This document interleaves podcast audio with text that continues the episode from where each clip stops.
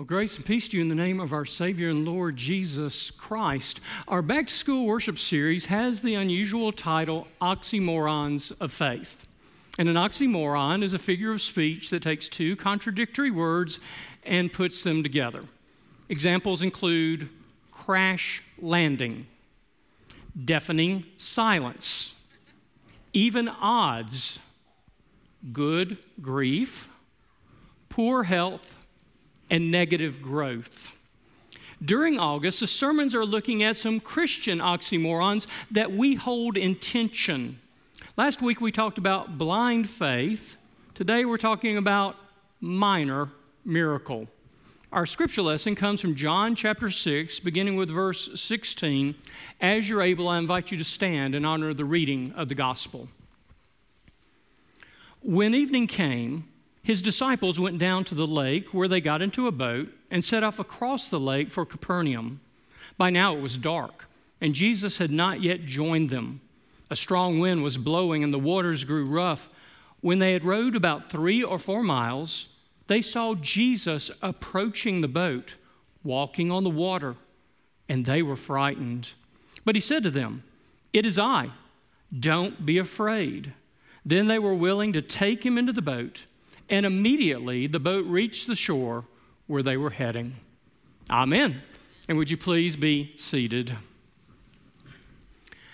Most of us know Thomas Jefferson as one of the American founding fathers. He was the chief author of the Declaration of Independence and the third United States president. But the same man who wrote the phrase about certain God given inalienable rights also wrestled with his faith. Jefferson created his own New Testament, literally using a razor to cut out passages and to put them in a separate notebook. He excluded anything miraculous the virgin birth, the resurrection, all the miracle stories of Jesus, and he only included Jesus' moral, ethical teaching. The reality is, the miraculous is always hard to comprehend and even more difficult to believe. And there are always skeptics in the world who want to set aside the miraculous and to focus on Jesus as a moral teacher. And the result is the Jefferson Bible.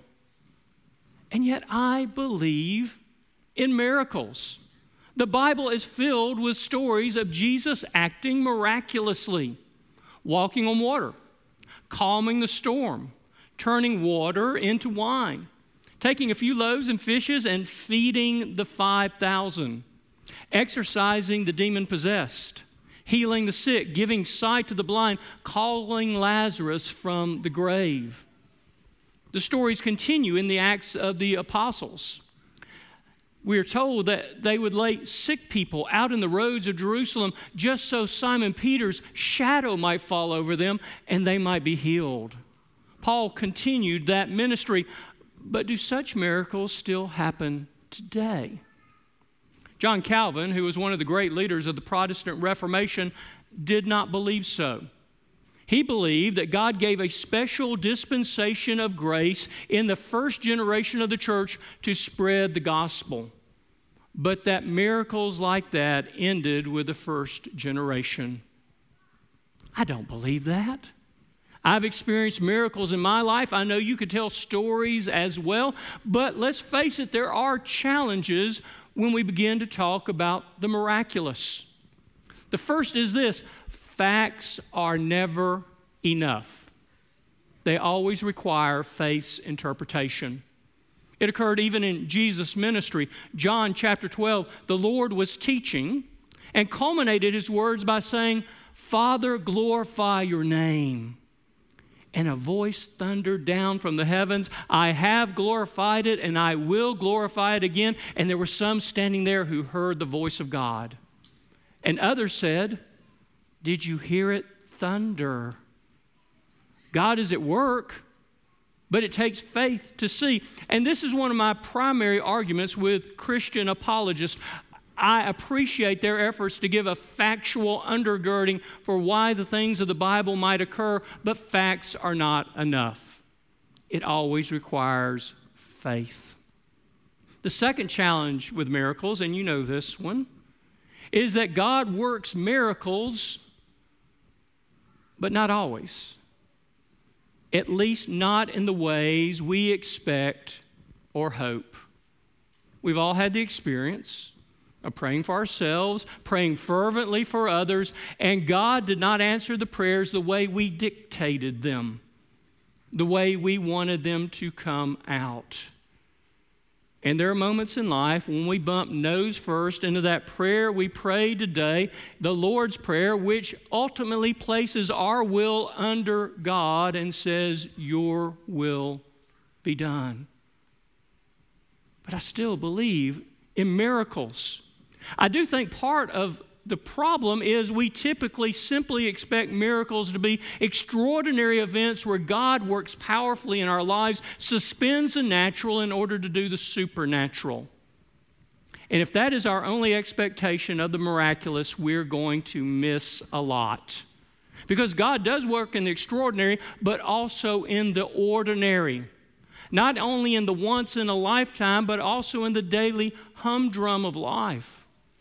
And perhaps a better definition of the miraculous is anytime God's presence intersects with our lives and with the world. And if that's the case, miracles are happening all about us if you have eyes to see and ears to hear, but we suffer oftentimes from spiritual blindness and deafness. I had a member of the very first church I served who loved to tell a story about spiritual blindness, and I may have told it here at Northside once or twice or three times. Uh, there was a farmer who was up on the roof of his barn repairing a leak. And he slipped and began to fall, and the fall to the ground was quite steep. And as he was nearing the edge, he cried out to God and said, God, save me. And just before he went over the edge, a nail protruding from the roof caught his overalls. And he was able to climb back up to safety. And after catching his breath, he looked back to heaven and said, God, never mind, this nail caught me. How often does God act and we just miss it? I was reflecting in devotional time a while back of how things I fervently prayed about, God acted, and I was on to the next prayer. Not saying thank you, but telling God what I needed next. But if God's at work all about us, there are miracles occurring. The first cry of a newborn, the first words or steps of a toddler, the first day of school for a child, in the bread and cup of Holy Communion, the splash of water as we baptize in forgiveness extended and received, in relationships pieced back together, broken hearts that are mended. When we minister to somebody else in missions and we see the face of Jesus Christ in their visage, in the stars shining in the clear sky, in the winds of the storm as we hear the thunder and see the lightning when we have the resources to help somebody else in need, all these ways and more, God is working in our lives. There is a poem I oftentimes quote by Elizabeth Barrett Browning, and she uses that imagery of Moses turning aside to the burning bush, recognizing he's in the very presence of God and taking off his shoes because he stands on holy ground. And she wrote, Earth's crammed with heaven and every common bush afire with God, and only he who sees takes off his shoes. The rest sit around it and pluck blackberries. We sing about God's amazing grace because all grace is amazing. We talk about God's miraculous power, and we use the phrase colloquially minor miracle, but brothers and sisters, what miracle is minor? Who are we to rank God's acts on a scale minor, mid range, major. What God is doing in our lives and lives of those about us is miraculous, period. and works powerfully in our lives. Today we read from the Gospel according to John. It, but if you get to John chapter 20 and the conclusion of John's Gospel, he ends in a rather interesting way. He wrote in part, Jesus did many other miraculous signs in the presence of his disciples, which are not recorded in this book. Wouldn't you like to see volume two and what else happened? But he goes on to say, These are written so that you might believe Jesus is the Christ, the Son of God, and in so believing you might have life in his name. The miraculous miracles are love notes sent to us by God. They are strings tied around our fingers to remind us of God's presence, God's grace, and how God holds us now and forevermore. And we believe in miracles. Squire Rushnell published a book back in 2015 with the title When God Winks at You. And he talks about that phrase, which has become a part of our culture and church, of God winks. And he defined it this way it is an event or personal experience often identified with coincidence, so astonishing it could have only come from God in the Lord's holy flirtation with the world and with each of us, God winks at us all the time. And Girth said that coincidence is just God's way of remaining anonymous. God is at work. We experience the miraculous, and sometimes we get to be a part of the miraculous because God does miracles through each of us. There was a story that came out of Missouri back in August of 2015 about a co ed attending Tulane University named Katie Lentz. She was on her way to church on a Sunday morning in Jefferson City to join some friends when a drunk driver hit her at an intersection. Mangled the car, flipped it up on its side so that she was trapped within. Paramedics responded, but it was a very delicate situation, trying to extricate her as her vital signs began to fall. They finally decided the only course of action was to right the car, but in doing so, realized that also had some risk. So before they did, Katie asked if there was someone who could pray for her. Seemingly out of thin air, a man dressed like a Roman Catholic priest approached, anointed her with oil, prayed for her, and stepped away. In that moment, things began to change. They righted the car successfully.